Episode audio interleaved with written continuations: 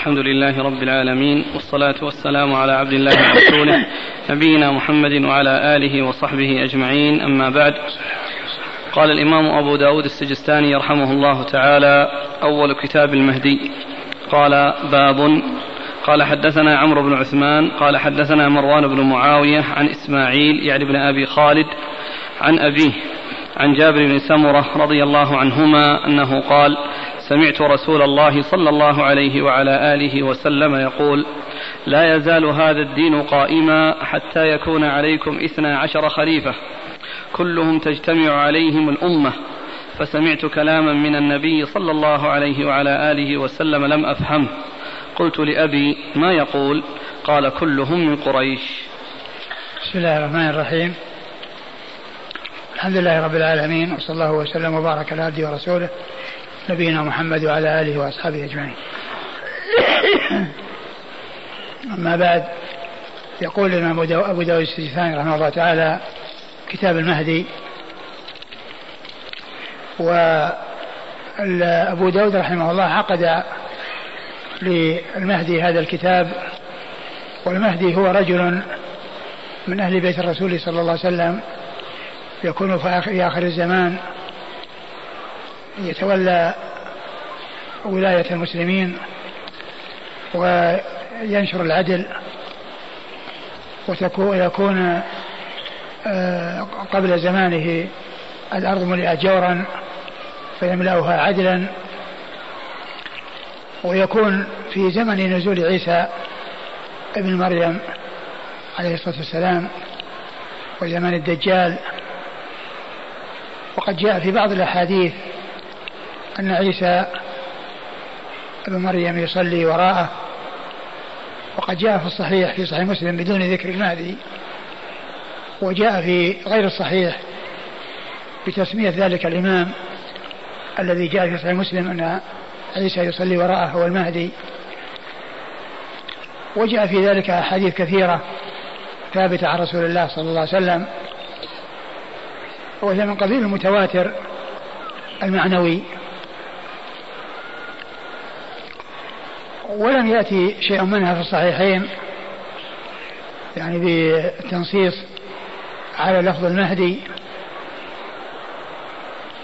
وهو يدل على أن الصحيح ليس مقصورا في الصحيحين بل يكون خارج الصحيحين لأن حديث المهدي متواترة ومع ذلك ليس شيء منها في الصحيحين.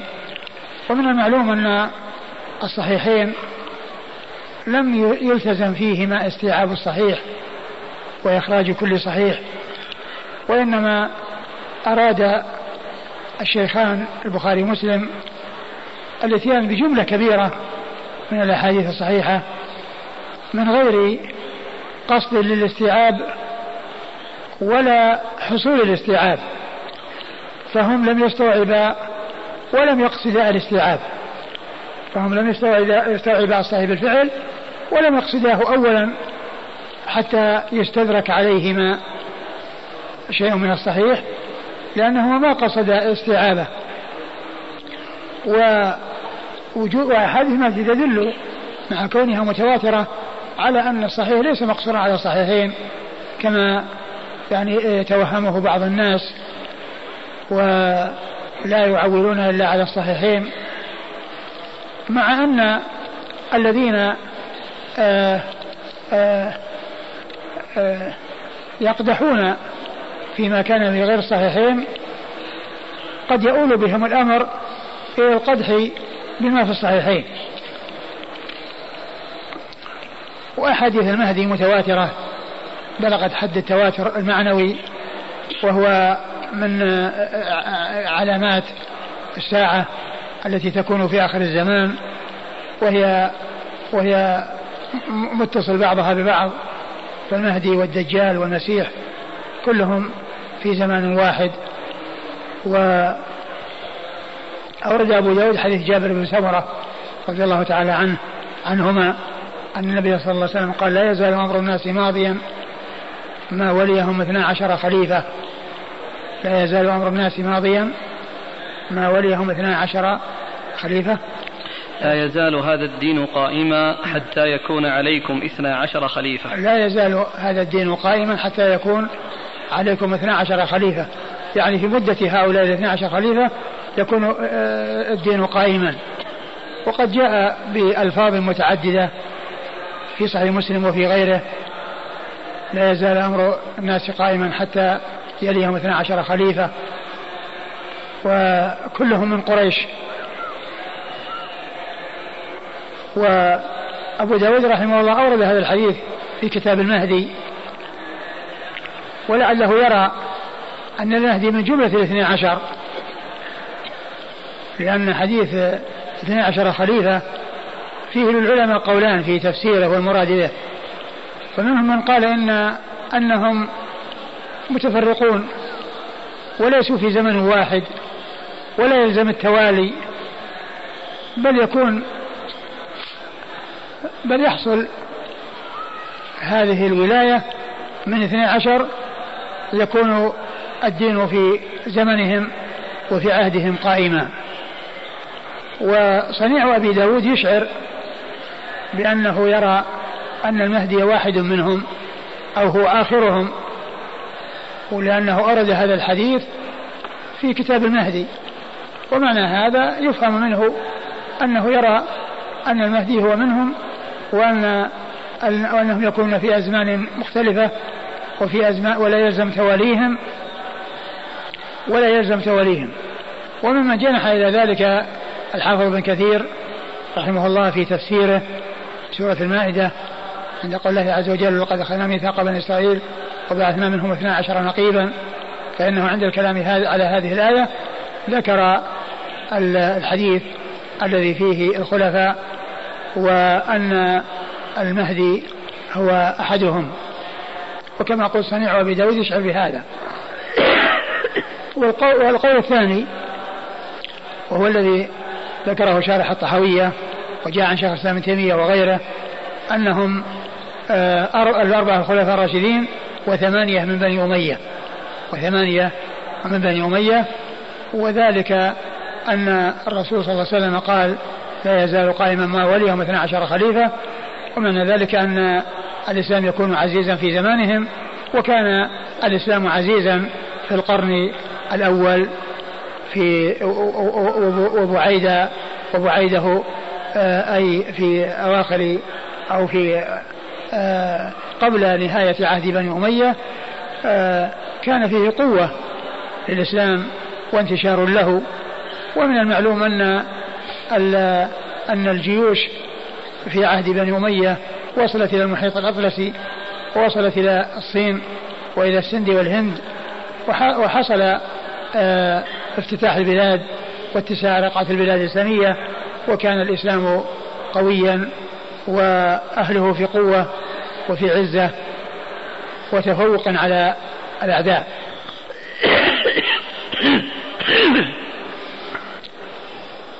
وقد بين صلى الله عليه وسلم أنهم كلهم من قريش. وقريش هم أولاد فهر بن مالك ابن النضر ابن كنانة الأب الحادي عشر الأب الحادي عشر للنبي صلى الله عليه وسلم. نسله هم قريش. نسل فهر بن مالك هم قريش. آه، لا يزال هذا الدين قائما حتى يكون عليكم اثنا عشر خليفة. كلهم تجتمع عليهم الأمة. فسمعت كلاما من النبي صلى الله عليه وسلم لم أفهمه قلت لأبي ما يقول؟ قال كلهم من قريش. يعني أن هذه الجملة إذا كلهم من قريش يعني آآ آه، آآ آه، لم يفهمها وكان هو وأبوه اللي هو جابر بن سمرة وسأل أباه عن هذه الكلمة التي خفيت عليه فقال كلهم من قريش. يعني هؤلاء الاثنى عشر. وقد جاء عن النبي صلى الله عليه وسلم أنه قال خلافة النبوة ثلاثون سنة. ثم يؤتي الله ملكه من يشاء. وهذا الحديث يدل على أن هؤلاء يقال لهم خلفاء. ولا تنافي بينه وبين هذا الحديث لأن ذاك يدل على أنها خلافة نبوة وأنها خلافة راشدة موصوفة بالرشد. وأما هذه أيضا يقال لها خلافة وفيها قوة الإسلام وانتشار الإسلام وانتصار المسلمين وإن لم يكونوا مثل ما كان عليه أهل الخلافة الراشدة وهم أبو بكر وعمر وعثمان وعلي رضي الله تعالى عنهم وعن الصحابة أجمعين. ولكن فيه إطلاق الخلافة أو اسم الخليفة على هؤلاء وهم بعد الخلفاء الراشدين أي, أي الثمانية من هؤلاء الاثنى عشر وهم بعد الخلفاء الراشدين. وفي هذا دليل أنه لا تنافي بين الملك والخلافة لأن الرسول صلى الله عليه وسلم في حديث سفينة مولى رسول الله عليه الصلاة والسلام قال آه، آه، خلافة النبوة بعد ثلاث سنة ثم يأتي الله ملكه من يشاء. ومعلوم أنه بعد هذه المدة أو في هذه المدة التي آه، فيها حصول الملك أن من هؤلاء ثمانية أطلق عليهم أنهم خلفاء وهم ملوك وحصل انتشار الإسلام وقوة الإسلام في زمانهم ولم يأتي عصر من العصور مثل ما بعد الخلفاء الراشدين مثل ما كان في عهد بني أمية في قوة الإسلام وانتصار أهله على أعدائهم وكثرة الفتوحات واتساع رقعة البلاد الإسلامية. نعم. قال حدثنا عمرو بن عثمان. عمرو بن عثمان الحمصي هو صدوق حديث أبو داود والنسائي وابن ماجه. عن مروان بن معاوية. عن مروان بن معاوية وهو ثقة أخرجه أصحاب كتب الستة. عن إسماعيل يعني بن أبي خالد. إسماعيل بن أبي خالد ثقة أخرجه أصحاب كتب الستة. عن أبيه عن أبيه وهو مقبول أخرج له أبو آه، أخرجه البخاري المفرد المفرد وأبو داود. والترمذي وابن ماجه. والترمذي وابن ماجه. عن جابر بن عن جابر بن سمرة رضي الله تعالى عنهما وهو صحابي. أخرج حديثه أصحاب الكتب. نعم. أخرج حديثه أصحاب الكتب. عن أبيه وكذلك أيضا بعضه عن أبيه سمرة. آه، آه، سمرة بن جنادة وهو صحابي أخرج له.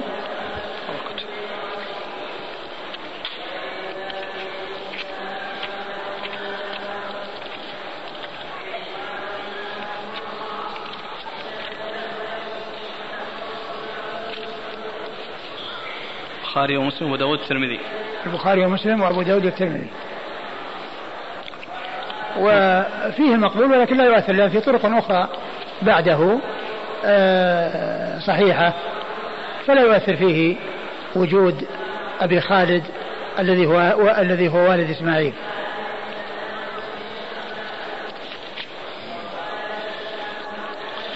يقول الأخ لماذا قال الإمام أبو داود أول كتاب المهدي؟ لم يقل كتاب المهدي مباشرة. وقال في عدة كتب. قاله في عدة كتب. حتى الكتب التي قبل هذا في عدة كتب قبل هذا الكتاب قال في هذه العبارة أول كتاب المهدي. يعني آه، آه، ذكر الكتاب وذكر يعني آه، أوله. يعني ومعنى ذلك أن أن الأحاديث كلها تتعلق به. والتعبير يعني في قوله أول عبر بهذا وبغيره حتى الكتب التي قبله هي بهذا اللفظ.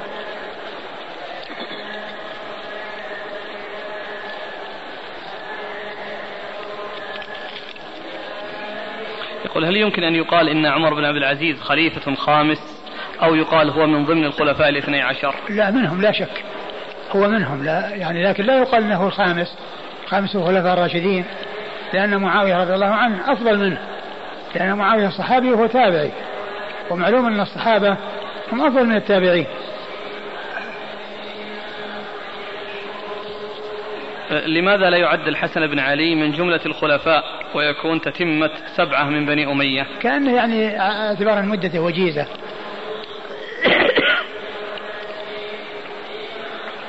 وهل قوله صلى الله عليه وسلم في حديث خلافة النبوة الثانية المراد به المهدي؟ وين؟ خلافة النبوة. خلافة النبوة؟ هكذا يقول. خلافة النبوة بعد ثلاثون سنة. حددها. خلافة النبوة بعد ثلاثون سنة ثم يؤتي الله ملكه من يشاء. فمقصود ذلك خلافة الخلفاء الراشدين والمهدي في آخر الزمن. ولكن آآ آه، آآ آه، يعني صنيع أبي داود في إيراد الحديث تحت كتاب المهدي كأنه يشير إلى أن المهدي واحد من الاثنين عشر. وهو الذي ذكره ابن كثير في تفسيره. لكن الأظهر هو القول الثاني الذي هو أنهم في زمن واحد وأنهم الخلفاء الراشدين وثمانية آه، من بني أمية. يقول يلاحظ من كلام بعض العلماء في ذكر عدد الخلفاء الذين ذكروا في الحديث أنه لا يذكر عبد الله بن الزبير. مع أنه بايعه الناس حتى خرج عليه مروان بن الحكم وأرسل إليه الحجاج. فما السبب في عدم ذكره؟ ما ذكروه. ما ذكروه لأن الخلافة كانت بالشام. يعني وكان يعني ال ال كل واحد يعني آه، آه، يعهد للذي بعده. وابن الزبير رضي الله عنه يعني أنكر عليه بعض الصحابة. يعني آه، ما حصل منه من الولاية. ولا شك أن أنه رضي الله عنه اجتهد.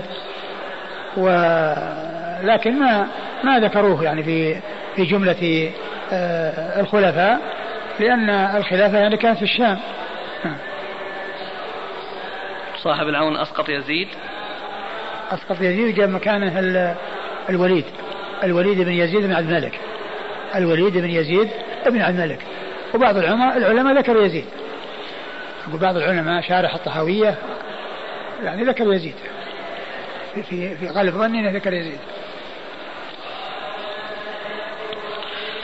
قال حدثنا موسى بن إسماعيل قال حدثنا وهيب قال حدثنا داود عن عامر عن جابر بن سمرة رضي الله عنهما أنه قال سمعت رسول الله صلى الله عليه وعلى آله وسلم يقول لا يزال هذا الدين عزيزا إلى اثني عشر خليفة. قال فكبر الناس وضجوا. ثم قال كلمة خفية قلت لأبي يا أبت ما قال؟ قال كلهم من قريش. ثم ورد أبو داود الحديث من طريق أخرى وهو مثل الذي قبله. نعم.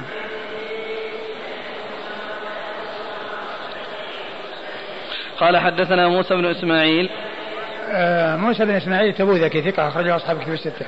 عن وهيب وهيب بن خالد ثقة أخرجه أصحاب الكتب الستة. عن داود عن داود بن أبي هند وهو ثقة أخرجه البخاري في جزء القراءة. تعليقا. البخاري تعليقا ومسلم أصحاب السنن. عن عامر. عن عامر الشعبي عامر بن شراحيل الشعبي ثقة أخرجه أصحاب الكتب الستة. عن جابر بن سمرة. عن جابر بن سمرة رضي الله عنه وقد مر ذكره. قال حدثنا ابن نفيل قال حدثنا زهير قال حدثنا زياد بن خيثمة قال حدثنا الأسود بن سعيد الهمداني عن جابر بن سمرة رضي الله عنهما بهذا الحديث. زاد فلما رجع إلى منزله أتته قريش فقالوا ثم يكون ماذا؟ قال ثم يكون الهرج.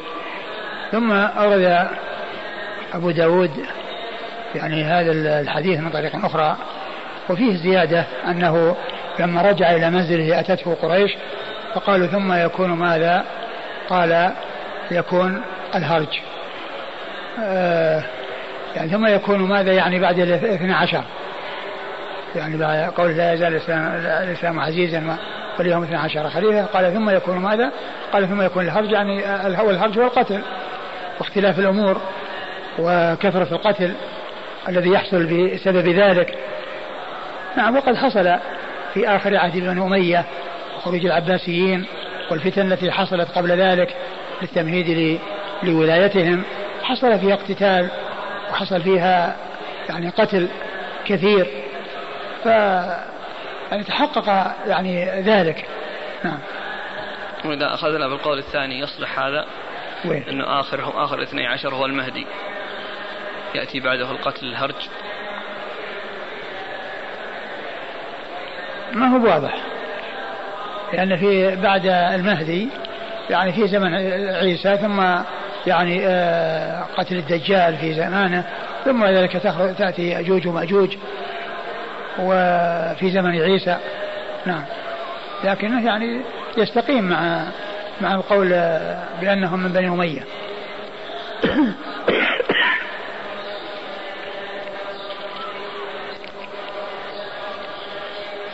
قال حدثنا ابن نفيل بن نفيل عبد الله بن محمد بن نفيل النفيلي ثقة أخرجه البخاري وأصحاب السنن. قال عن زهير عن زهير وهو بن معاوية ثقة أخرجه أصحاب الكتب الستة. عن زياد بن خيثمة عن زياد بن خيثمة وهو ثقة أخرجه مسلم وأصحاب السنن. ثقة أخرجه مسلم وأصحاب السنن. عن الأسود بن سعيد الهمداني. عن الأسود بن سعيد الهمداني وهو صدوق أخرجه أبو داود. صدوق أخرجه أبو داود. عن جابر بن سمرة. جابر بن سمرة رضي الله تعالى عنهما وقد مر ذكره. قوله صلى الله عليه وسلم كلهم من قريش. هل يفهم منه أنه عهد إليهم بالخلافة أم أن الله أطلعه على ذلك؟ ما في عهد ولكن فيه إخبار. يعني إخبار عن أمر سيقع وقد وقع طبقا لما أخبر به صلى الله عليه وسلم ولكن ليس في عهد ولكنه إخبار. لا يزال أمر الناس ماضيا ما وليهم 12 خليفة.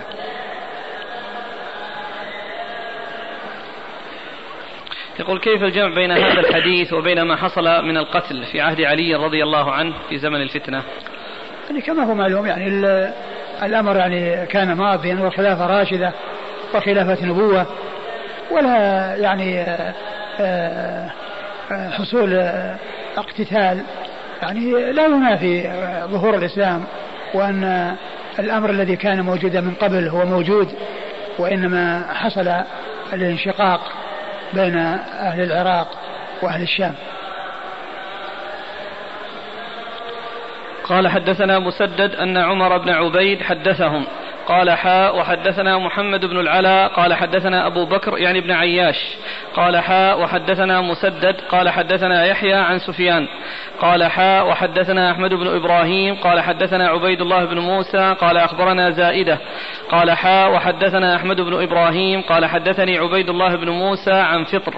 المعنى واحد كلهم عن عاصم عن زر عن عبد الله رضي الله عنه عن النبي صلى الله عليه وعلى آله وسلم أنه قال لو لم يبق من الدنيا إلا يوم. قال زائدة في حديثه لطول الله ذلك اليوم. ثم اتفقوا حتى يبعث فيه رجلا مني أو من أهل بيتي يواطئ اسمه اسمي واسم أبيه اسم أبي. زاد في حديث فطر يملأ الأرض قسطا وعدلا كما ملئت ظلما وجورا. وقال في حديث سفيان لا تذهب أو لا تنقضي الدنيا حتى يملك العرب رجل من أهل بيتي يواطئ اسمه اسمي. ثم أبو داود حديث مسعود رضي الله تعالى عنه. لو لم يبقى من الدنيا إلا يوم لطول الله ذلك اليوم حتى يبعث رجلا مني أو من أهل بيتي يواطئ اسمه اسمي واسم أبيه اسم أبي يملأ الأرض عدلا كما ملئت ظلما وجورا. كما ملئت ظلما وجورا. وهذا من أحاديث المهدي. قوله لو لم يبقى من الدنيا إلا يوم يعني معناه تحقق وجوده وأنه حصوله وأنه لا بد وأن يقع. وفيه يعني إشارة ودلالة على أنه في آخر الزمان. لأن قوله لو لم يبقى من الدنيا إلا يوم لطول الله ذلك اليوم. معنى ذلك أنه سيكون في آخر الزمان وليس في أول الزمان. رجلا مني أو من أهل بيتي يعني أنه من من أهل بيت الرسول صلى الله عليه وسلم.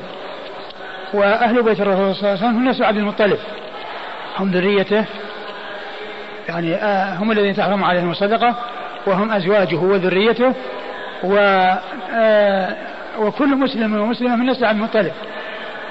ولكن جاء يعني في بعض ال ال الأحاديث أنه من من من نسله صلى الله عليه وسلم وفيه أنه يعطي اسمه اسمه واسم أبيه اسم أبيه يعني محمد بن عبد الله. اسمه محمد بن عبد الله.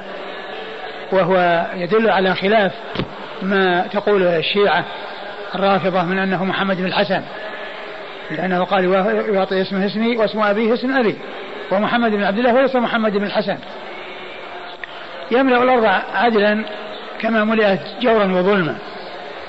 وهذا فيه بيان أن أنه قبل زمانه فيه الجور, الجور والظلم.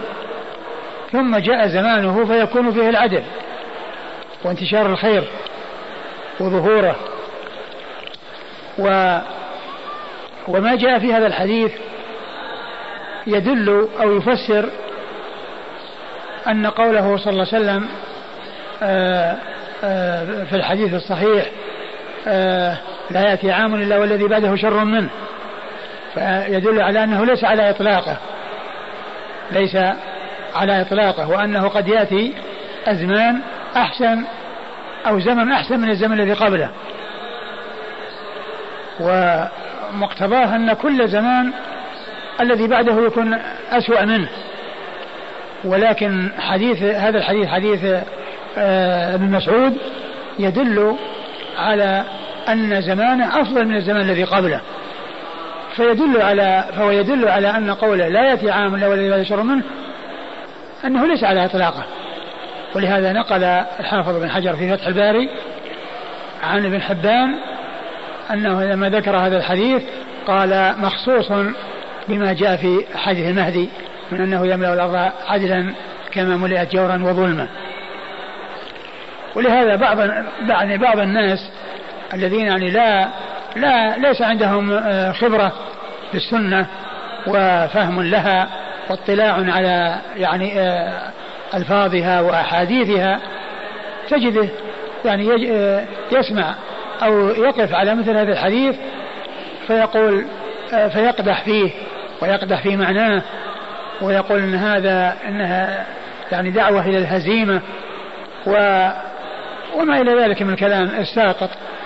ولكن أهل العلم المحققين يجمعون بين النصوص ويفهمونها. ومن ذلك ما ذكره الحافظ عن ابن حبان في قوله أن هذا الحديث مخصوص يعني بما جاء في أحاديث المهدي.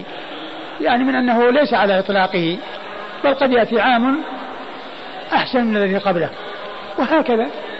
يعني في في في في مختلف البلاد يعني في بعض المناطق يأتي زمان آه، أحسن مما مما تقدمه ومما سبقه. نعم. قال لو لم, لو لم يبق من الدنيا إلا يوم لطول الله ذلك اليوم حتى يبعث فيه رجلا مني أو من أهل بيتي يواطئ اسمه اسمي واسم أبيه اسم أبي يملأ الأرض قسطا وعدلا كما ملئت ظلما وجورا.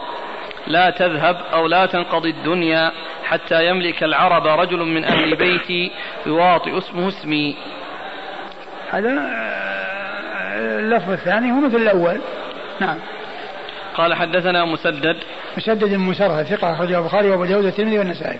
عن عمر بن عبيد. عن عمر بن عبيد وهو صدوق أخرج أصحاب الكتب. صدوق أخرج أصحاب الكتب الستة.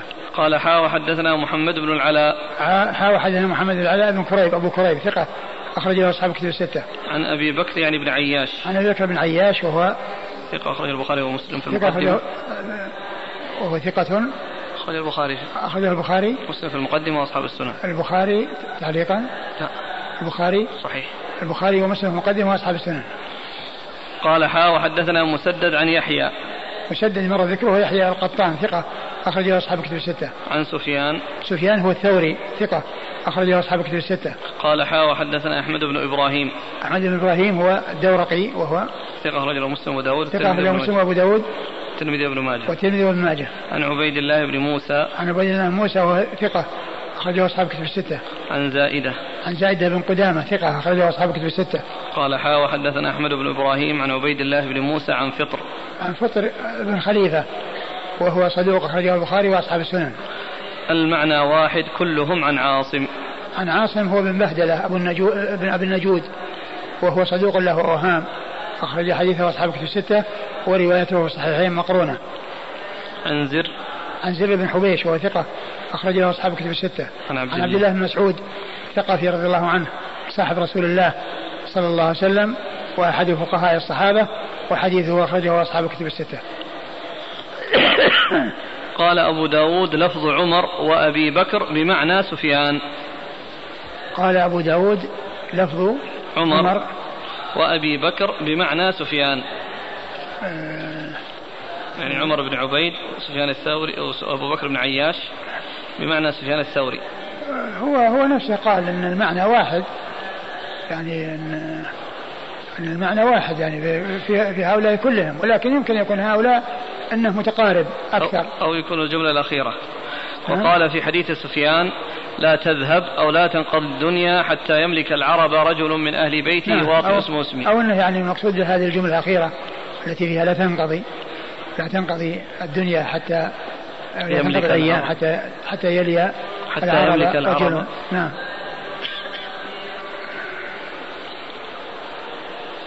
يقول هل يفهم من الحديث أنه لا خلافة إلا مع ظهور المهدي وأن العدل لا يكون إلا حينئذ؟ لا مو صحيح.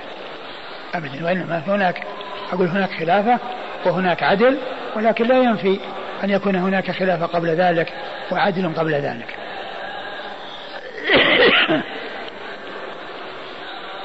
يقول إذا ظهر المهدي هل يخبر الناس عن نفسه أم أنهم يعرفونه بأوصافه وما ذكر عنه؟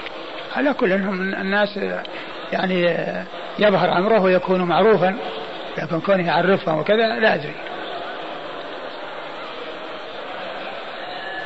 يقول جاء في بعض الآثار عن بعض الصحابة تفسير لا يأتي عام بنقصان العلم. لا بمعنى عام خير من عام أو لا أمير خير من أمير.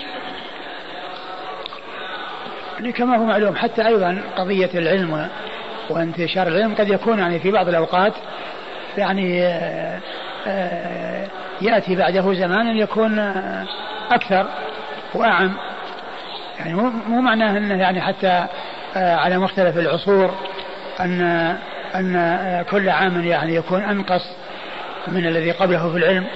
بل قد يكون بعض العوام بعض الأعوام أحسن من الذي قبله. هل ادعاء المهدية كفر؟ هو ضلال هو ضلال بلا شك وسفه وتشبع بما لم يعطى قوله يملك العرب هل يدل على أنه يقيم العدل بين العرب دون غيرهم من المسلمين؟ لا يعني غيرهم تبع لهم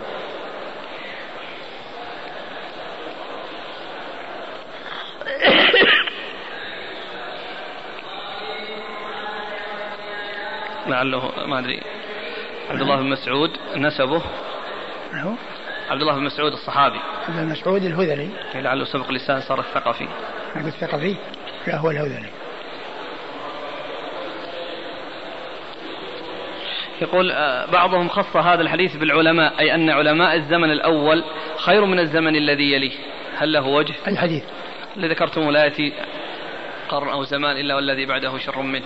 خصه بعلماء بالعلماء. أي علماء الزمن الأول خير من علماء الزمن الثاني وهكذا. فلا يأتي علماء في الزمن المتأخر يكونون خير مما الذي قبلهم. قد قد يأتي قد يأتي في بعض الأزمان آه، علماء أحسن آه، ممن كان قبلهم. ليس بلازم أن يكون يعني كل علماء قرن أحسن من العلماء اللي بعده.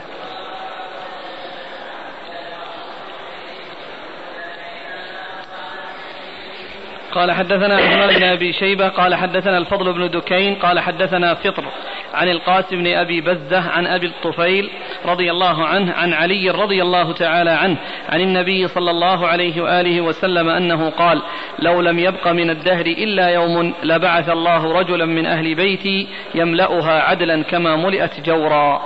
ثم روى أبو داود حديث علي رضي الله عنه وبمعنى حديث مسعود فهو شاهد شاهد له و وهو يتعلق بالمهدي وهو مطابق في الجملة لما جاء في حديث مسعود المتقدم. نعم. قال حدثنا عثمان بن أبي شيبة. عثمان بن أبي شيبة ثقة اخرجه اصحاب كتب الستة إلى الترمذي وإلى النسائي فقد أخرجه في عمل اليوم والليله. عن الفضل بن دكين. الفضل بن دكين هو أبو نعيم يذكر بكنيته أحيانا ويذكر باسمه كما هنا وهو ثقة أخرج له أصحاب كتب الستة. عن فطر عن القاسم بن أبي بزة. فطر مرة ذكر القاسم بن أبي بزة ثقة أخرج له أصحاب كتب الستة. عن أبي الطفيل. أبي الطفيل وهو عامر بن واثلة. عامر بن واثلة رضي الله عنه وحديثه أخرجه أصحاب كتب الستة. عن علي. عن علي بن أبي طالب رضي الله عنه أمير المؤمنين ورابع الخلفاء الراشدين الهاديين المهديين صاحب المناقب الجمة والفضائل الكثيرة رضي الله عنه وأرضاه وحديثه عند أصحاب كتب الستة. قال حدثنا أحمد بن إبراهيم قال حدثنا عبد الله بن جعفر الرقي قال حدثنا أبو المليح الحسن بن عمر عن زياد بن بيان عن علي بن نفيل عن سعيد بن المسيب عن أم سلمة رضي الله عنها أنها قالت سمعت رسول الله صلى الله عليه وعلى آله وسلم يقول المهدي من عترتي ومن ولد فاطمة. ثم ورد أبو داود حديث أم سلمة أن قال المهدي من عترتي ومن ولد فاطمة. يعني من عترتي يعني العترة هم القرابة. قيل المقصود بهم يعني النسل والذرية وقيل المقصود بهم مطلق القرابة. كلهم يقال لهم عترة. وقوله من عترتي يعني من ولد فاطمة يعني أنه من أهل البيت. وفيه تحديد آه أنه من من نسل الرسول صلى الله عليه وسلم. أنه من نسل الرسول عليه الصلاة والسلام. وأنه يعني ليس من آه القرابة الآخرين كالعباسيين أو غيرهم وإنما هو من من ولد فاطمة علوي وهو من ذرية الرسول صلى الله عليه وسلم. نعم. وأنه جاء بشيء أخص من أحد الولدين. هو جاء فيما يتعلق بالحسن حديث يعني سيأتي وفيه كلام. قال حدثنا أحمد بن إبراهيم عن عبد الله بن جعفر الرقي آه عبد الله بن جعفر الرقي هو آه ثقة أخرج أصحاب الكتب ثقة أخرج أصحاب الكتب الستة. عن أبي المليح الحسن بن عمر. عن المليح بن الحسن بن عمر وهو ثقة. أخرج البخاري في الأدب المفرد وأبو داود والنسائي بن ماجه. أخرجه البخاري في الأدب المفرد وأبو داود والنسائي بن ماجه. عن زياد بن بيان. عن زياد بن بيان وهو صدوق أخرجه أبو داود بن ماجه. صدوق أخرجه أبو داود بن ماجه. عن علي بن نفيل. عن علي بن نفيل وهو لا بأس به أخرجه أبو داود بن ماجه. لا بأس به وبمعنى صدوق أخرجه أبو داود بن ماجه. عن عن سعيد بن المسيب عن سعيد بن المسيب وهو ثقة فقيه أحد فقهاء المدينة في عصر التابعين وحديث أخرجه أصحاب الكتب الستة. عن أم سلمة سلمة أم سلمة أم المؤمنين هند بنت أبي أمية رضي الله عنها وحديثها أخرجه أصحاب الكتب الستة. قال عبد الله بن جعفر وسمعت أبا المليح يثني على علي بن نفيل ويذكر منه صلاحا وهذا يعني فيه هذا التعليق فيه آه الثناء على آه علي بن نفيل وأنه رجل صالح قال حدثنا سهل بن تمام بن بزيع. قال حدثنا عمران القطان عن قتادة عن أبي نضرة عن أبي سعيد الخدري رضي الله عنه أنه قال قال رسول الله صلى الله عليه وعلى آله وسلم المهدي مني أجل الجبلة أجل الجبهة أقنى الأنف يملأ الأرض قسطا وعدلا كما ملئت جورا وظلما ويملك سبع سنين. ثم روى أبو داود حديث أبي سعيد الخدري رضي الله عنه. وهذا في وصف المهدي وأنه أجل الجبهة أقنى الأنف. أجل الجبهة فسر بأنه من حسار الشعر مقدم الرأس. وفسر بأنه عرض الجبهة أنه عريض الجبهة. وأقنى الأنف فسر بأنه طويل الأنف يعني دقيق الأرنبة محدودب يعني ظهر الأنف. و إيش بعد؟ أجل الجبهة أقنى الأنف. نعم. يملأ الأرض قسطا وعدلا كما ملئت جورا وظلما. يملأ الأرض عدلا عدلا وقسطا كما ملئت جورا وظلما كما مر في حديث علي وحديث ابن مسعود. نعم. قال حدث ويملك ويملك سبع سنين. نعم. ويملك سبع سنين يعني مدته أنها سبع سنين. نعم. قال حدثنا سهل بن تمام بن بزيع. سهل بن تمام بن بزيع صدوق. يخطئ أخرجه أبو داود. عن عمران القطان. عن عمران القطان وهو؟ آه صدوق يهم أخرج البخاري تعليقا وأصحاب السنن. صدوق يهم أخرجه البخاري تعليقا وأصحاب السنن. عن قتادة. عن قتادة من دعامة السديسي البصري ثقة أخرج له أصحاب الكتب الستة. عن أبي نضرة. عن أبي نضرة هو المنذر بن مالك بن قطعة وهو ثقة أخرجه البخاري. تعليقا؟ نعم ومسلم وأصحاب السنن. عن أبي سعيد الخدري. عن أبي سعيد الخدري وسعد بن مالك بن سنان رضي الله عنه. احد السبع المعروفين بكثرة الحديث عن النبي صلى الله عليه وسلم.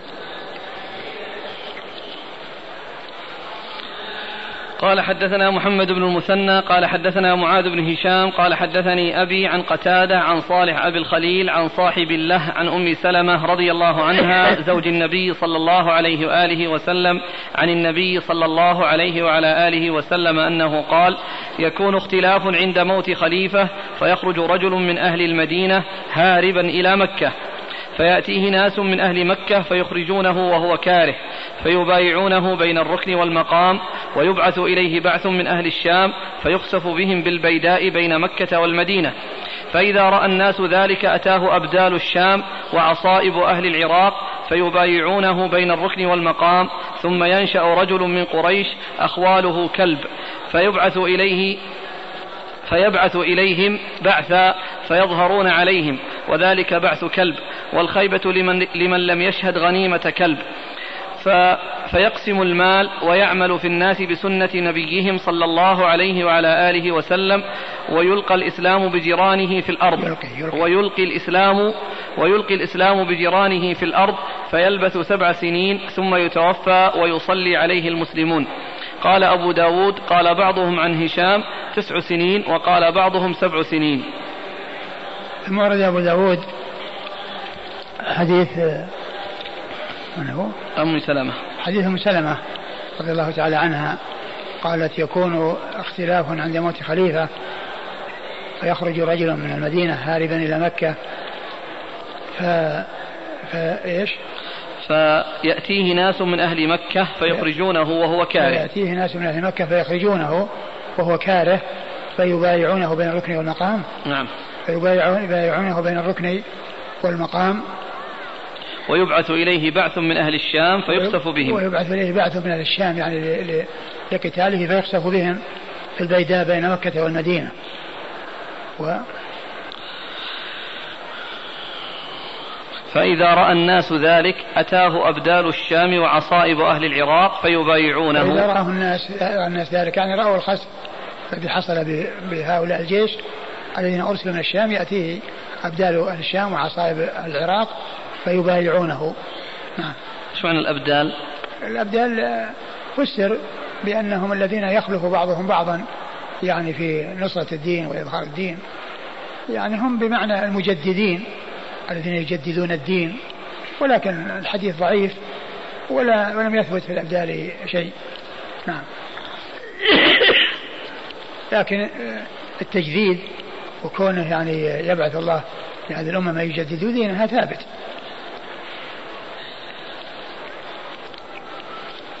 قال وعصائب أهل العراق. نعم. فيبايعونه بين الركن والمقام ثم ينشأ رجل من قريش أخواله كلب فيبعث إليهم بعثا فيظهرون عليهم. إيش؟ أخواله كلب يعني هو آه، أبوه قرشي وأمه كلبية. نعم فيظهرون؟ فيبعث إليهم بعثا. فيبعث إليهم بعثا يعني الذي هذا الذي أمه من أخواله كلب. نعم. فيظهرون عليهم. فيظهرون عليهم. مم. نعم. يغلبون اللي مع اللي مع اللي خرج الأول. اللي مع هذا اللي من كلب. نعم. ثم ينشأ رجل من قريش أخواله كلب فيبعث إليهم بعثا فيظهرون عليهم.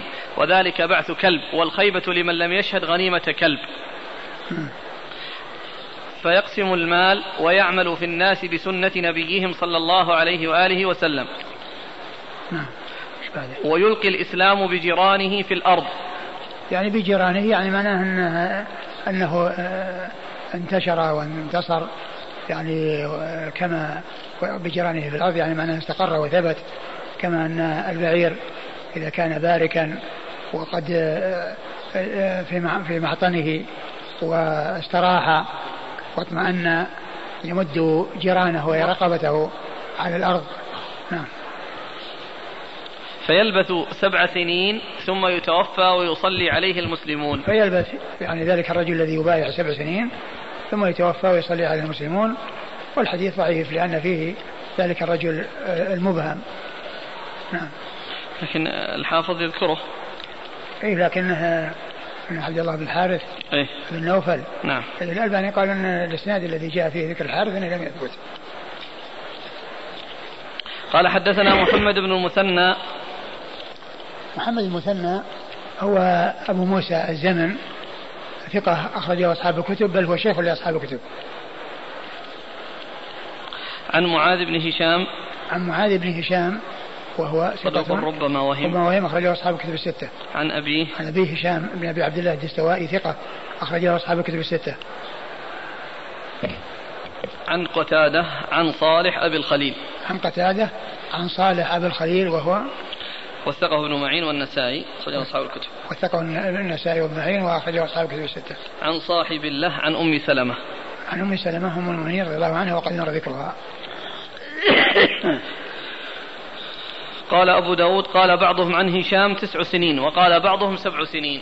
يعني هذا اختلاف في المدة لكن اللفظ الأول يطابق الحديث الذي مر في عند أبي سعيد وهو سبع. هنا جاء سؤال في هذه المسألة أنه في الأو في لما مضى ولو لم يبقى من الدنيا إلا يوم واحد مع أن هنا يثبت أنه يملك سبع سنين. المهم أنه يعني آه، المقصود به آه الإخبار بتحقق وجوده ولكن ما فيه ما فيه يعني بيان أنه أنه مدته أنها بعض يوم. وإنما المقصود أن هذا أمر لا بد وأن يوجد وأنه لا يبقى إلا يوم لطول الله ذلك اليوم. وقد جاء أنه يمكث سبع سنين.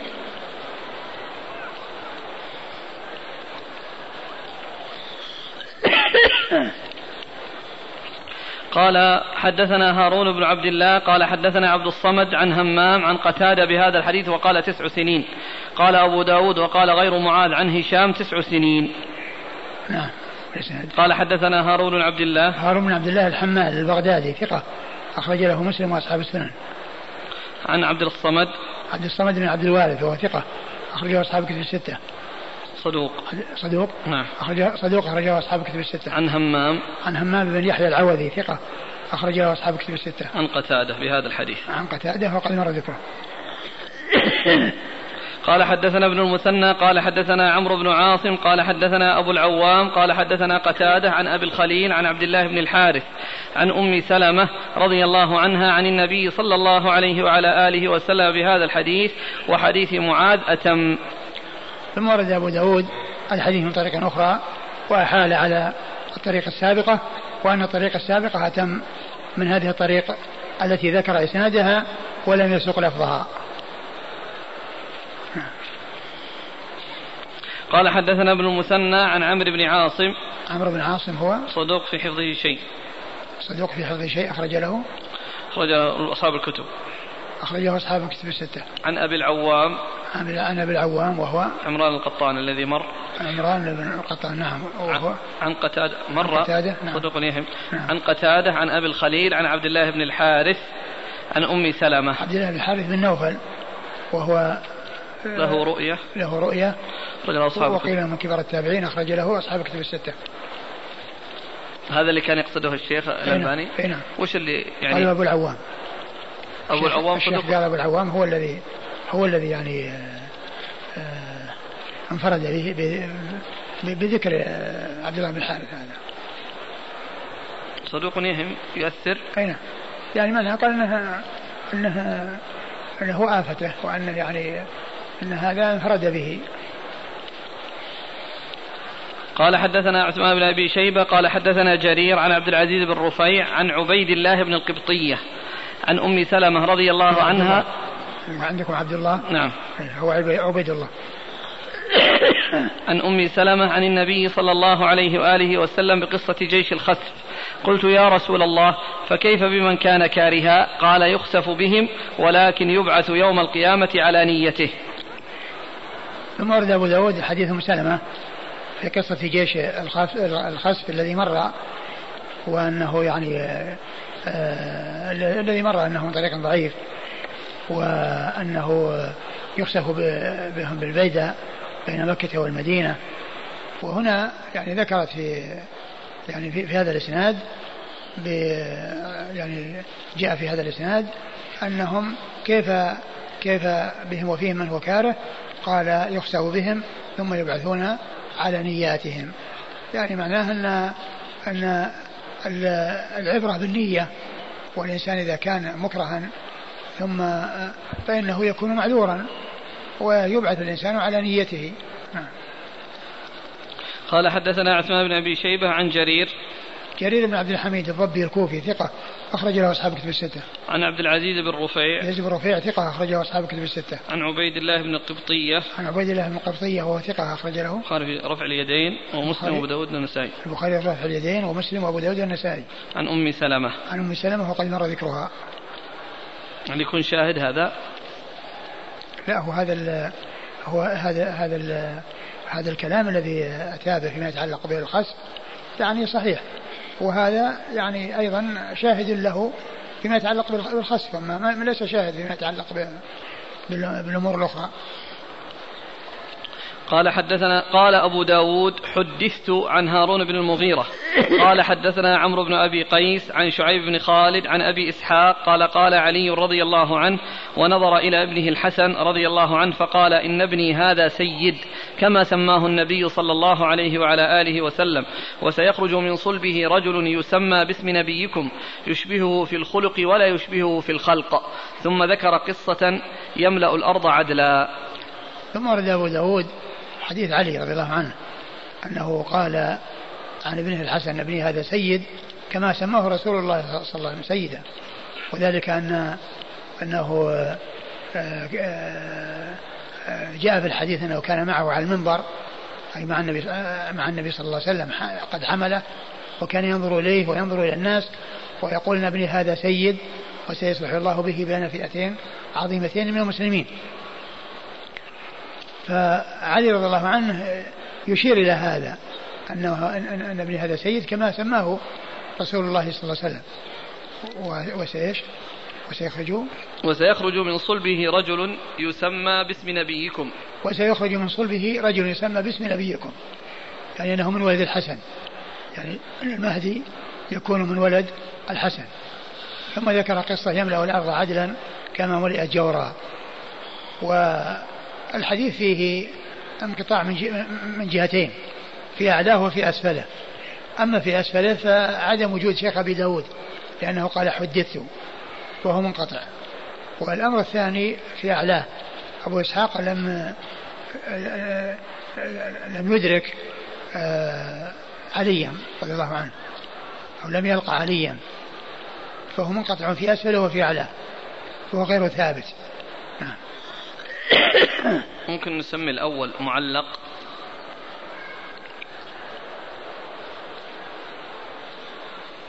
يمكن. نعم يقال معلق. قال أبو داود حدثت عن هارون بن المغيرة.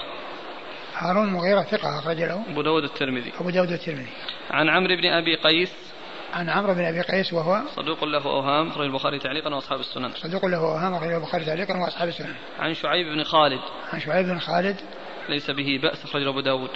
ليس به بأس أخرجه أبو داود. عن أبي إسحاق. عن أبي إسحاق السبيعي عمرو بن عبد الله الهمداني السبيعي ثقة أخرجه أصحاب الكتب الستة. عن علي. عن علي رضي الله عنه وقد مر ذكره. وقال هارون حدثنا عمرو بن أبي قيس عن مطرف بن طريف عن أبي الحسن عن هلال بن عمرو قال سمعت عليا رضي الله عنه يقول قال النبي صلى الله عليه وآله وسلم يخرج رجل من وراء النهر يقال له الحارث بن حراس. على مقدمته رجل يقال له منصور يوطئ أو يمكن لآل محمد كما مكنت قريش لرسول الله صلى الله عليه وآله وسلم. وجب على كل مؤمن نصره. أو قال إجابته. ثم ورد أبو داود حديث علي. علي رضي الله عنه أنه قال يخرج رجل من وراء النهر. يخرج رجل من وراء النهر يعني المقصود النهر يعني من جهة الشرق. نعم. يقال له الحارث بن حراس على مقدمته رجل يقال له منصور يوطئ أو يمكن لآل محمد كما مكنت قريش لرسول الله صلى الله عليه وسلم. يعني يمهد لآل محمد الملك والولاية كما مهدت قريش للرسول صلى الله عليه وسلم. وجب على كل مؤمن نصره أو قال إجابته. نعم. قال ح... وق... نعم.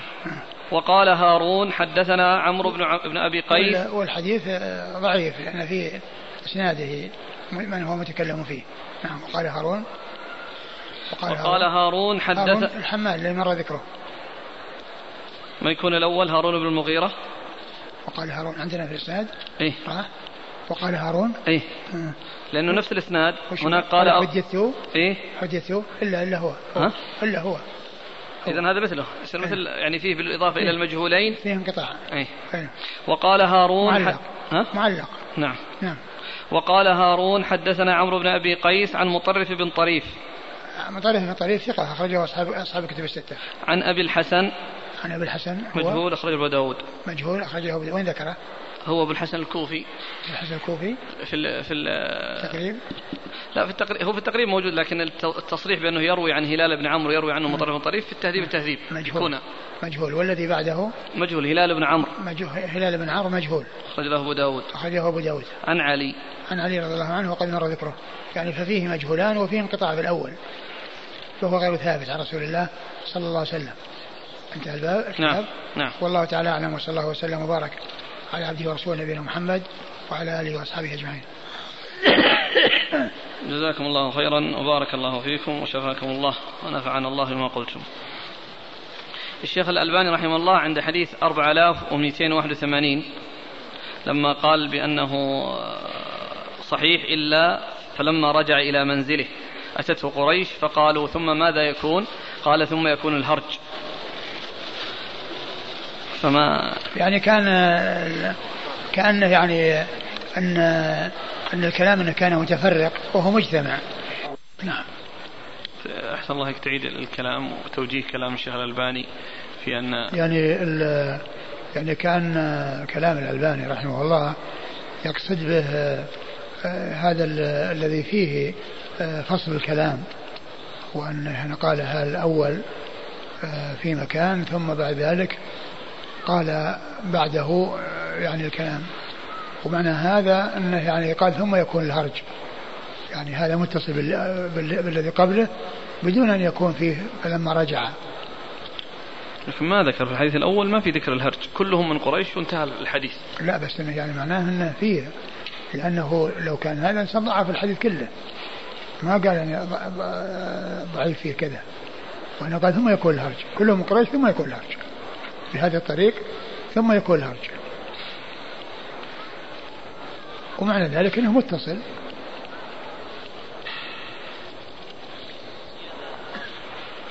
والأخ يقول هذه الزيادة وما مر وما مر فيه آه، ذكر القاتل لا هذا في الحديثين الأولين. هذا هو نفسه. أي. نعم فهو الأخ يقول الهرج ما جل في هذا. أي. نعم. فذاك الأخ يقول لأنها هذا من رواية الأسود بن سعيد الهمداني عن جابر بن سمرة.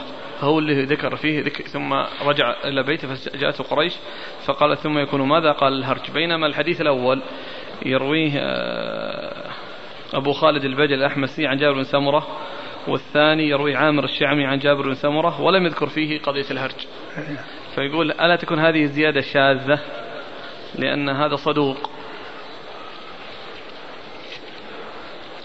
والله يعني كما هو معلوم يعني الصدوق إذا زاد شيء يعني لا يخالف لا يخالف الأصل يكون زيادة ثقة.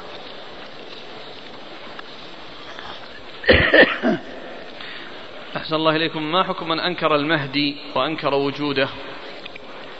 والله لا شك أنه ضلال. وأنه أمر خطير.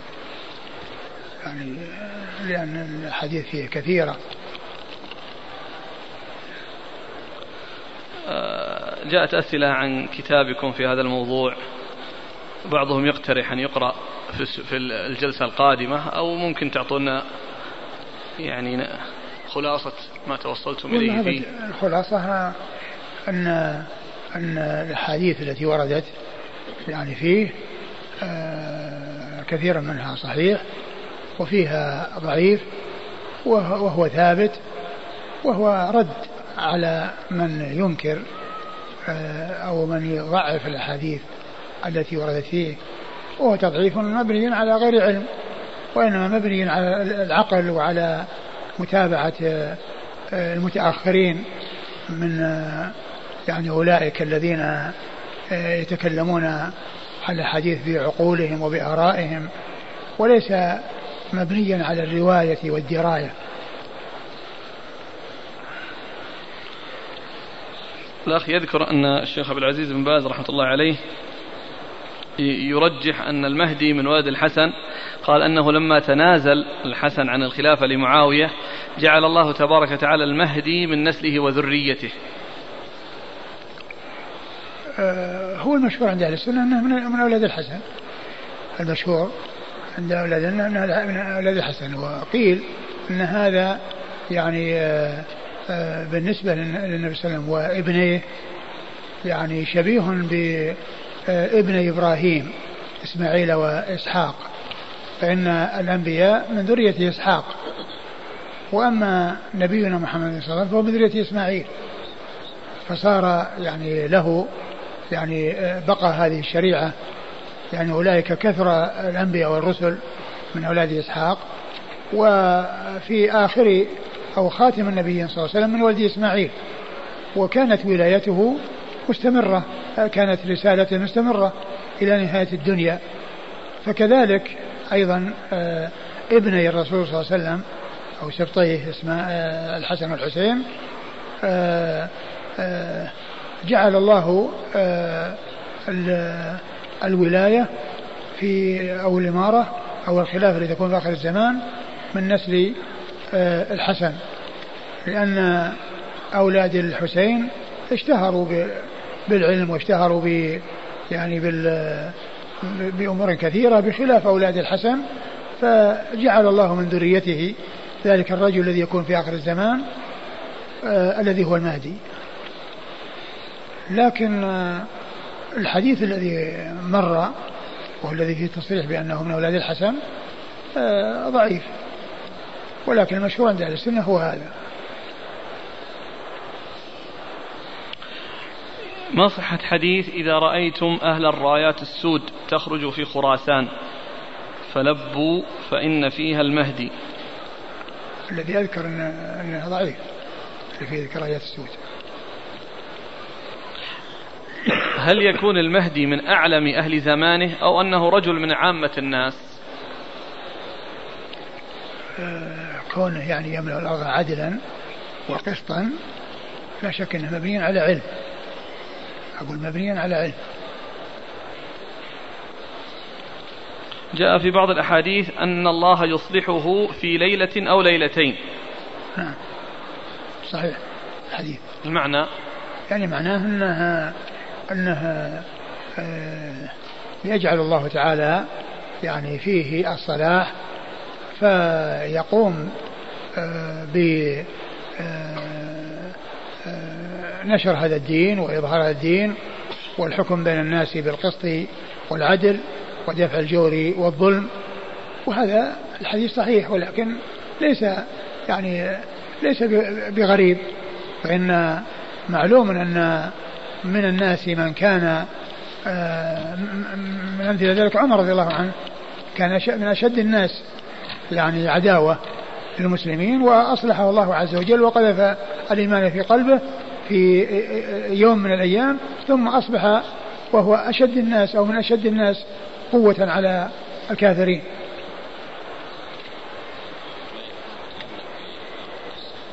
نعم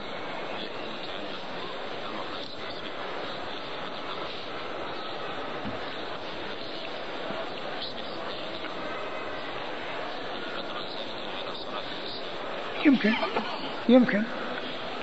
أقول يمكن أن يكون يعني هذا ويمكن يمكن غيره.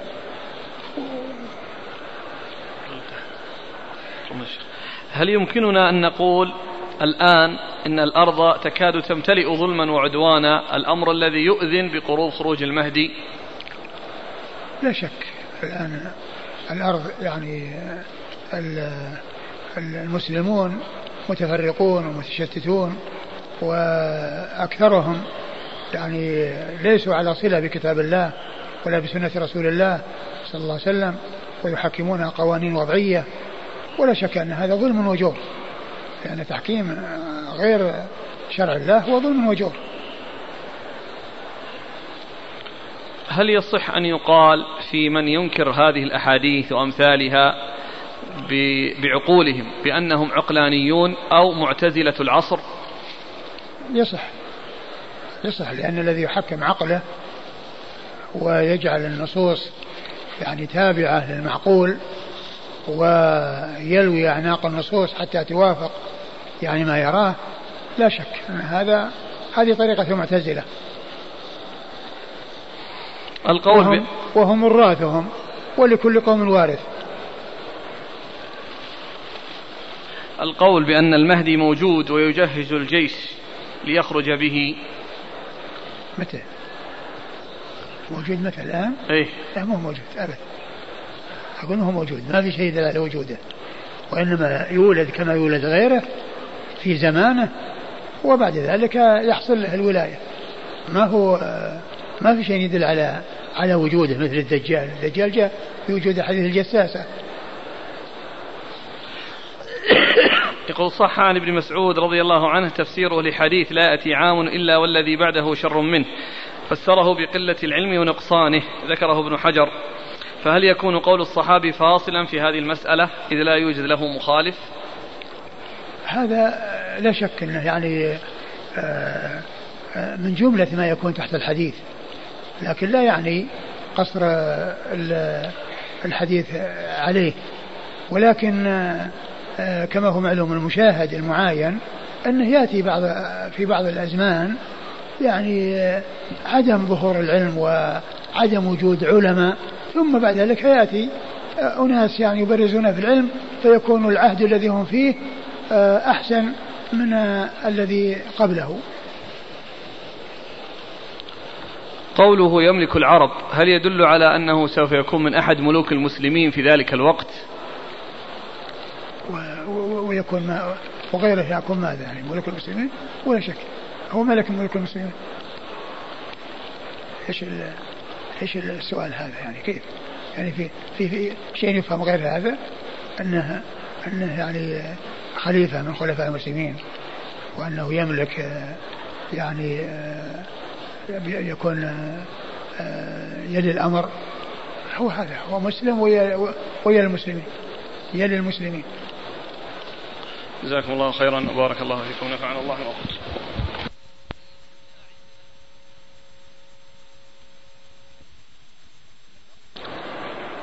بسم الله الرحمن الرحيم.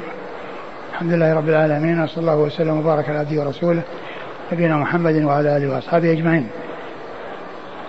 أما بعد فقد سبق في الدرس الماضي آه، ذكر الأحاديث الواردة في كتاب المهدي وهو الكتاب الذي أورده أبو داود ضمن سننه. وأورد الأحاديث التي آه، خرجها فيه. وقد سمعناها بالأمس وعرفنا الكلام عليها. وكان شيخنا الشيخ محمد أمين الشنقيطي رحمة الله عليه عندما بلغه أن بعض الناس يتكلم في أحاديث المهدي فقال إن أبا داود عقد لها كتابا. فقال كتاب المهدي. وأورد فيه بعض الأحاديث المتعلقة فيه. و وقد كتبت في عام 1388 آه، محاضرة ألقيتها في دار الحديث التابعة للجامعة الإسلامية. وكانت بحضور الشيخ عبد العزيز بن باز رحمة الله عليه وحضور عدد المشايخ. ومنهم شيخنا الشيخ محمد الأمين الشنقيطي رحمه الله. وأوردت في تلك المحاضرة جملة من الأحاديث المتعلقة في الموضوع. وذكرت جملة من الموضوعات المتعلقة في ذلك كذكر أسماء الصحابة. الذين رووا أحاديث المهدي والعلماء الذين خرجوا أحاديثه وكذلك الذين حكوا التواتر وما جاء في الصحيحين مما له تعلق بالمهدي وكذلك الأحاديث الأخرى التي هي في غير الصحيحين وكذا كلام العلماء الذين احتجوا بأحاديث المهدي وكذلك ذكر من حكي عنه إنكار حديث المهدي أو التردد فيها ومناقشته. آه ثم ما يظن تعارضه مع حديث المهدي والجواب عن ذلك ثم كلمة ختامية. وفي عام 1400 كتب الشيخ عبد الله بن محمود رئيس محاكم قطر رحمه الله رسالة بعنوان لا مهدي ينتظر. بعد الرسول خير البشر. وقد كتبت ردا عليه في هذه الرسالة ونشر الرد في مجلة الجامعة الإسلامية في الحلقتين في عام 1400 وكذلك البحث المحاضرة التي ألقيتها في عام 1388 نشرت في مجلة الجامعة سنة 1388 بمناسبة آه، قراءتنا لأحاديث وكلامنا عليها الواردة آه، عند أبي داود وطلب بعض الأخوان في الدرس الماضي أن يقرأ شيئا مما كتبته في الموضوع فأنا أحضرت الكتاب لنقرأ يعني جملا منه وفصولا منه تتعلق بالموضوع.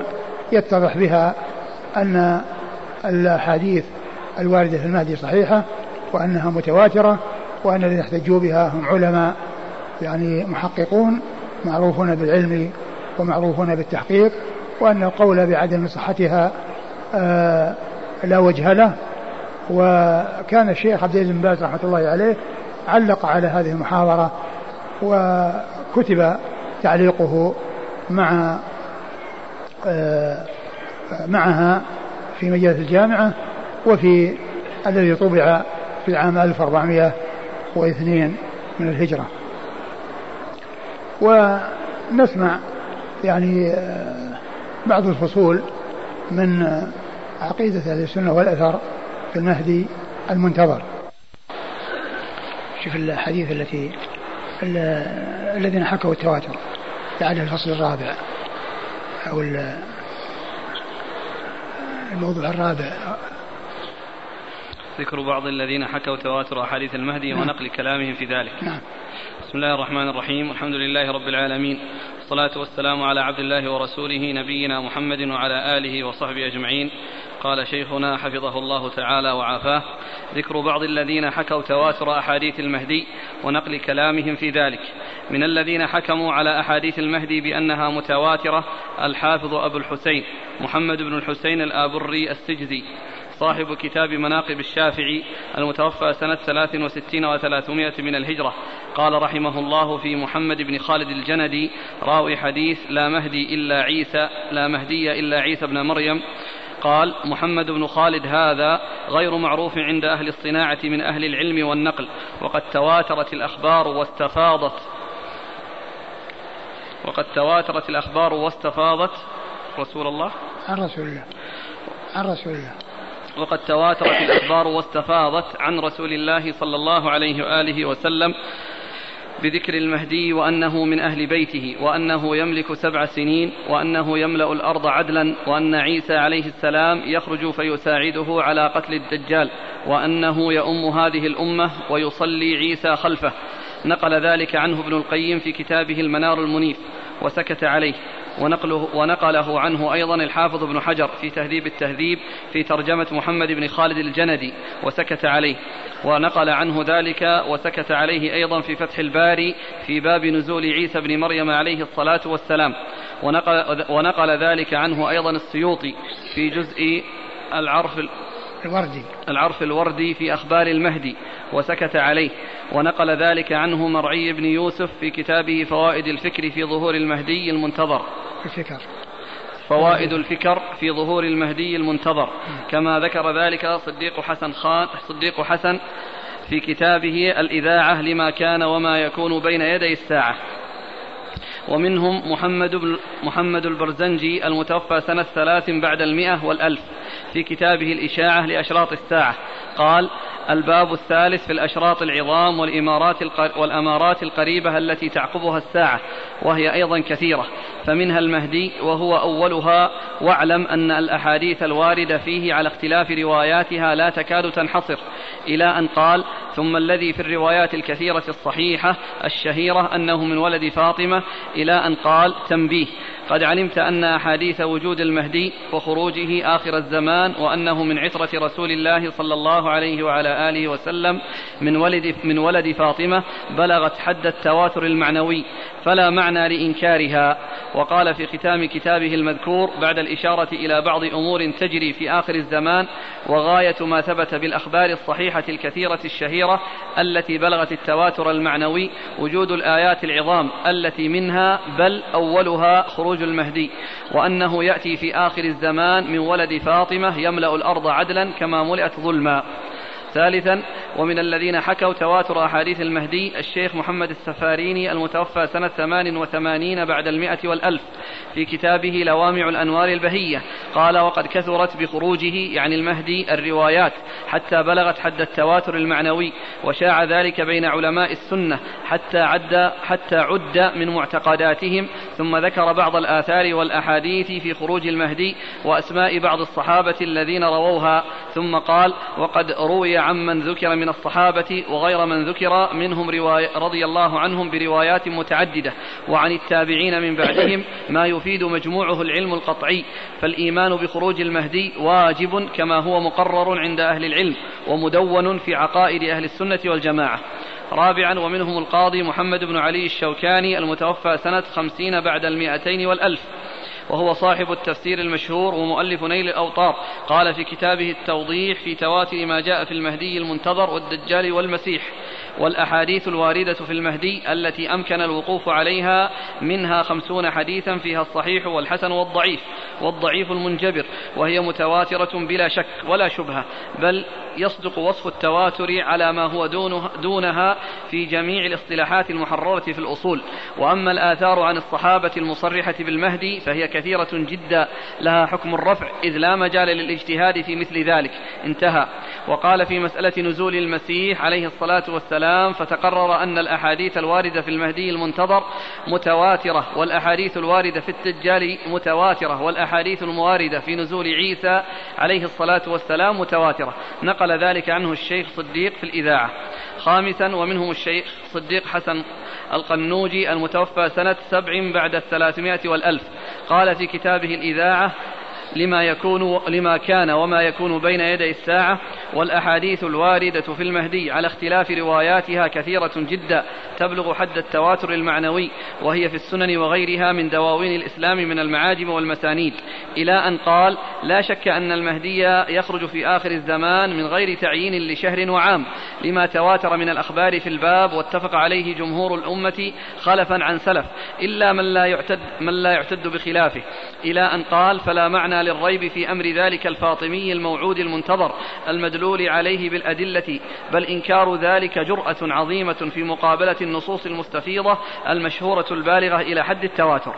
سادسا وممن حكى تواتر أحاديث المهدي من المتأخرين الشيخ محمد بن جعفر الكتاني المتوفى سنة خمس وأربعين بعد الثلاثمائة والألف. قال في كتابه نظم المتناثر من الحديث المتواتر وقد ذكروا أن نزول سيدنا عيسى عليه الصلاة والسلام ثابت بالكتاب والسنة والإجماع. ثم قال والحاصل أن الأحاديث الواردة في المهدي المنتظر متواترة وكذلك الواردة في الدجال وفي نزول سيدنا عيسى بن مريم عليه الصلاة والسلام.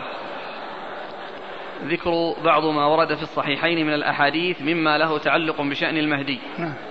أولا روى البخاري في صحيحه في باب نزول عيسى بن مريم عن أبي هريرة رضي الله عنه أنه قال قال رسول الله صلى الله عليه وعلى آله وسلم كيف أنتم إذا نزل ابن مريم؟ إذا نزل ابن مريم فيكم في كيف أنتم وإذا نزل فيكم ابن مريم فيكم وإمامكم منكم؟ وروى مسلم في كتاب الإيمان من صحيحه عن أبي هريرة رضي الله عنه بمثل حديثه عند البخاري. ورواه أيضا عن أبي هريرة بلفظ كيف أنتم إذا نزل ابن مريم فيكم فأمكم. ورواه أيضا عن أبي هريرة بلفظ كيف أنتم إذا نزل ابن مريم فيكم فأم فأمكم منكم. وفيه تفسير ابن أبي ذئب راوي الحديث لقوله فأمكم منكم بقوله فأمكم بكتاب ربكم تبارك وتعالى وسنة نبيكم صلى الله عليه وآله وسلم. ثالثا وروى مسلم في صحيحه عن جابر رضي الله عنه أنه سمع النبي صلى الله عليه وعلى آله وسلم يقول لا تزال طائفة من أمتي يقاتلون على الحق ظاهرين إلى يوم القيامة. قال فينزل عيسى بن مريم صلى الله عليه وسلم فيقول أميرهم تعال صل لنا. فيقول لا إن بعضكم على بعض أمراء تكريمة الله هذه الأمة. فهذه الأحاديث التي وردت في الصحيحين تدل على أمرين. أحدهما أنه عند نزول عيسى بن مريم عليه الصلاة والسلام من السماء هذه ناقصة منه من السماء يكون المتولي لإمرة المسلمين رجلا منهم. والثاني أن حضور أميرهم للصلاة وصلاته بالمسلمين وطلبه من عيسى عليه الصلاة والسلام عند نزوله أن يتقدم ليصلي لهم يدل على صلاح في هذا الأمير وهدى. وهي وإن لم يكن فيها التصريح بلفظ المهدي إلا أنها تدل على صفات رجل صالح يؤم المسلمين في ذلك الوقت. وقد جاءت الأحاديث في السنن والمسانيد وغيرها مفسرة لهذه الأحاديث التي في الصحيحين ودالة على أن ذلك الرجل الصالح يسمى محمد بن عبد الله ويقال له المهدي. والسنة يفسر بعضها بعضا. ومن الأحاديث الدالة على ذلك الحديث الذي رواه الحارث بن أبي أسامة في مسنده بسنده عن جابر رضي الله عنه أنه قال قال رسول الله صلى الله عليه وآله وسلم ينزل عيسى بن مريم فيقول أميرهم المهدي تعال صل بنا. فيقول لا إن بعضهم أمير بعض تكرمة الله لهذه الأمة. وهذا الحديث قال فيه ابن القيم في المنار المنيف إسناده جيد. انتهى.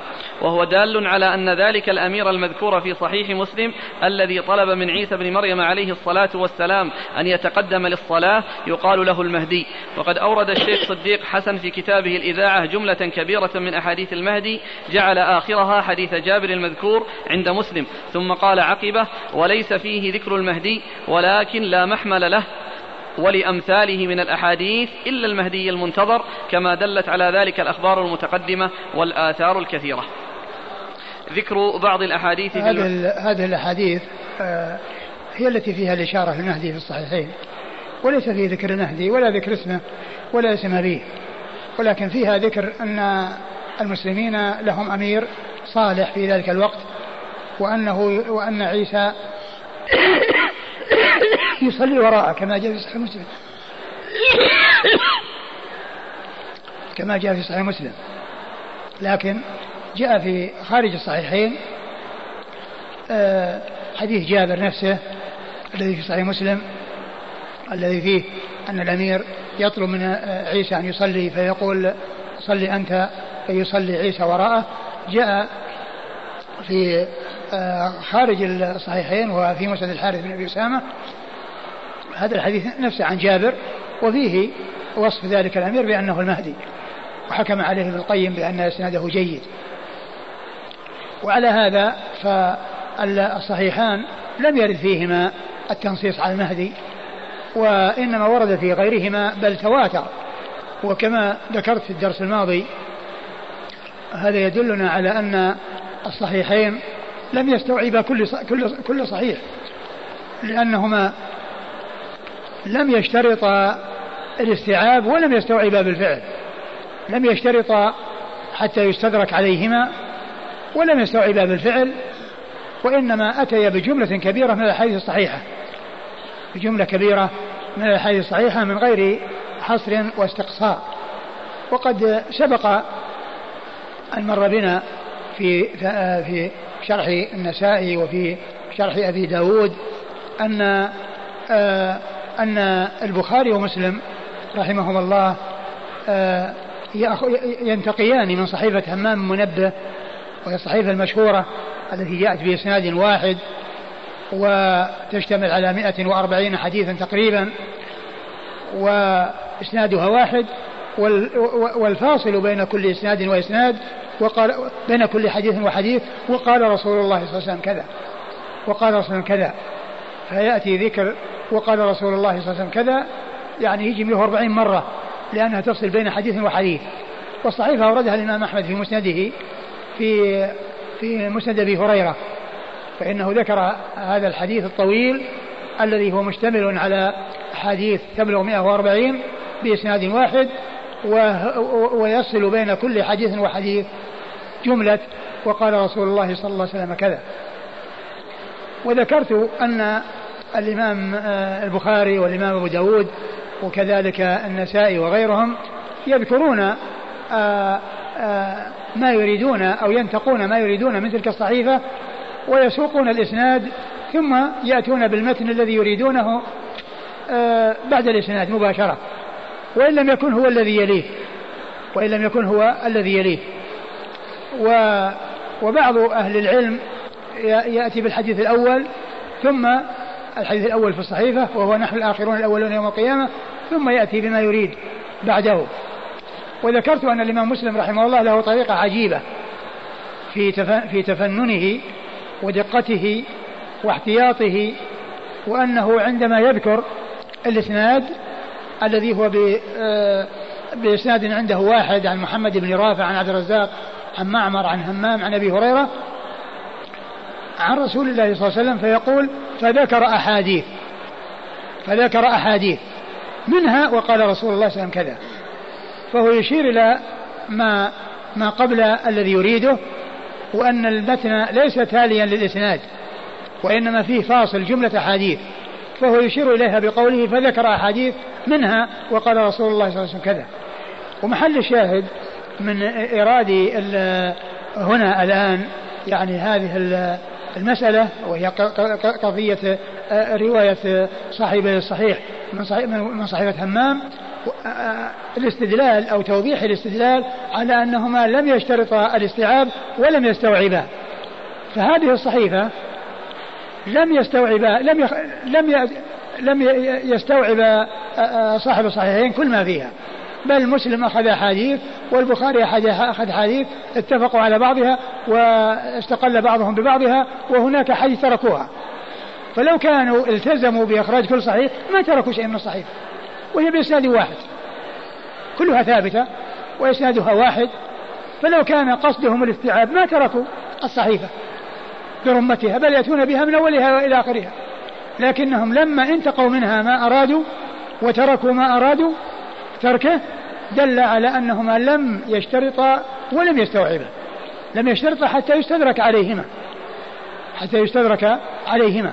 ولم يستوعبا حتى يقال آآ آآ آآ حتى يقال إنه فاتهما يعني من الصحيح ما فاتهما.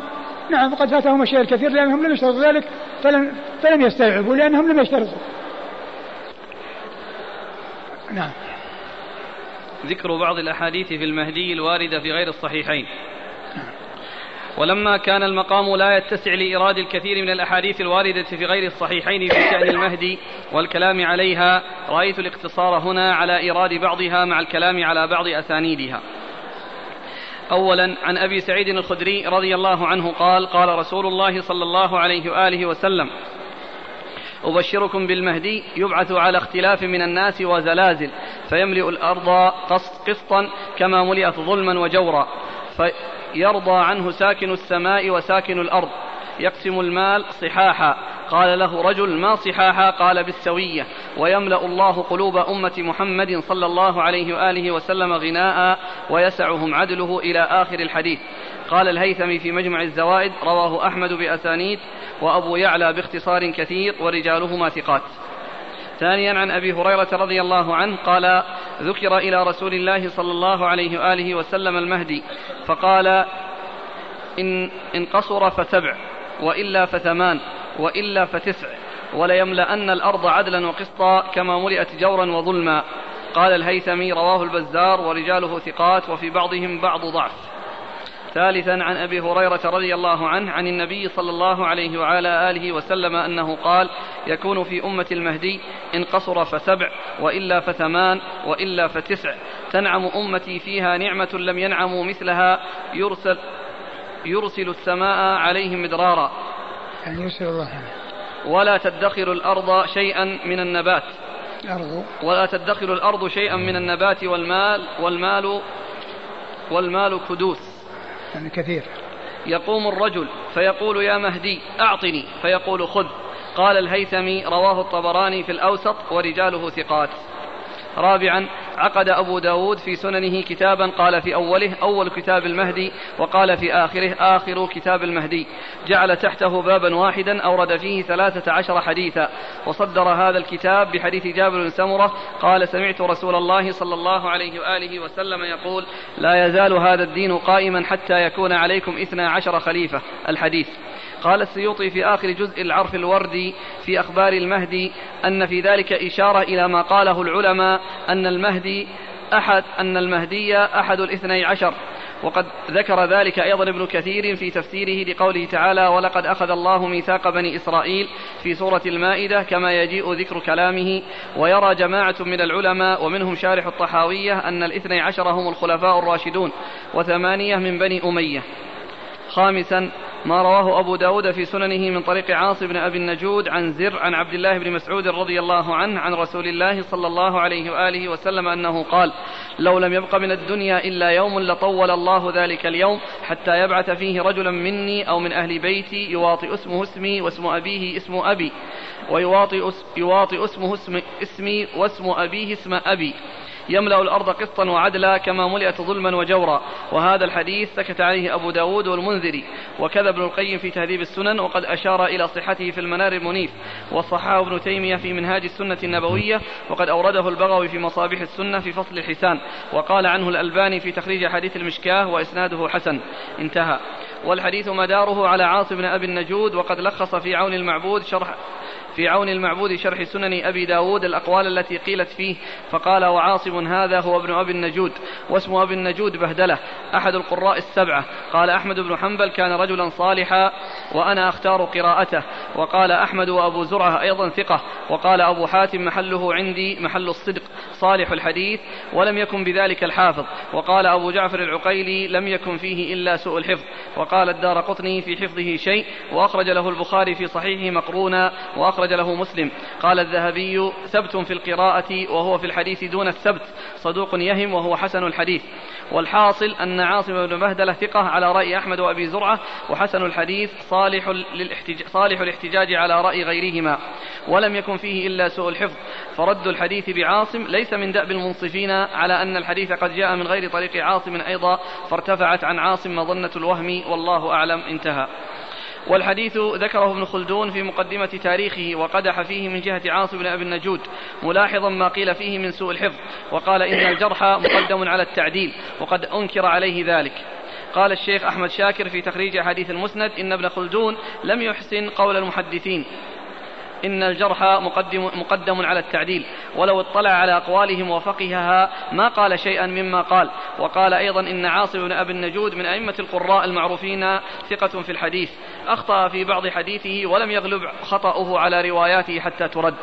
قال ابن أبي حاتم في الجرح والتعديل أخبرنا عبد الله بن أحمد بن محمد بن حنبل فيما كتب إلي قال سألت أبي عن عاصم بن بهدلة فقال ثقة رجل صالح خير ثقة والأعمش أحفظ منه وكان شعبة يختار الأعمش عليه في تثبيت الحديث. وقال ابن أبي حاتم سألت أبي عن عاصم بن بهدلة فقال هو صالح هو أكثر حديثا من أبي قيس الأودي وأشهر منه وأحب إلي من أبي قيس. وقال سئل أبي عن عاصم بن أبي النجود وعبد الملك بن عمير فقال قدم عاصما على عبد الملك عاصم أقل اختلافا عندي من عبد الملك. وقال سألت أبا زرع عن عاصم بن بهدلة فقال ثقة. قال فذكرته لأبي فقال ليس محله هذا ليس محله هذا أن يقال ثقة. وقد تكلم فيه ابن علية فقال كأن كل من كان اسمه عاصما سيء الحفظ. قال الشيخ أحمد شاكر وهذا أكثر ما قيل فيه من الجرح. أفمثل هذا يترك حديثه ويجعل سبيلا لإنكار شيء ثبتت ثبت بالسنة الصحيحة من طرق متعددة من حديث من حديث كثير من الصحابة حتى لا يكاد يشك في صحته أحد. لما في رواته من عدل وصدق لهجة والارتفاع احتمال الخطأ ممن كان في حفظه شيء بما ثبت عن غيره ممن هو مثله في العدل والصدق وقد يكون أحفظ منه. ما هكذا تعلل الأحاديث؟ انتهى. سادسا وقال أبو داود في سننه حدثنا سهل بن تمام بن, بن بديع غلط.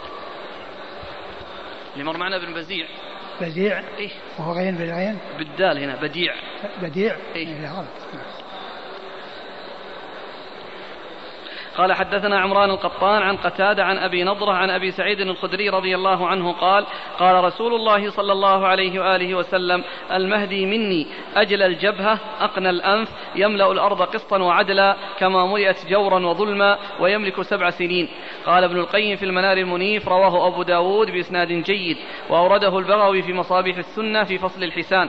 وقال الألباني في تخريج حديث المشكاة وإسناده حسن ورمز لصحته السيوطي في الجامع الصغير.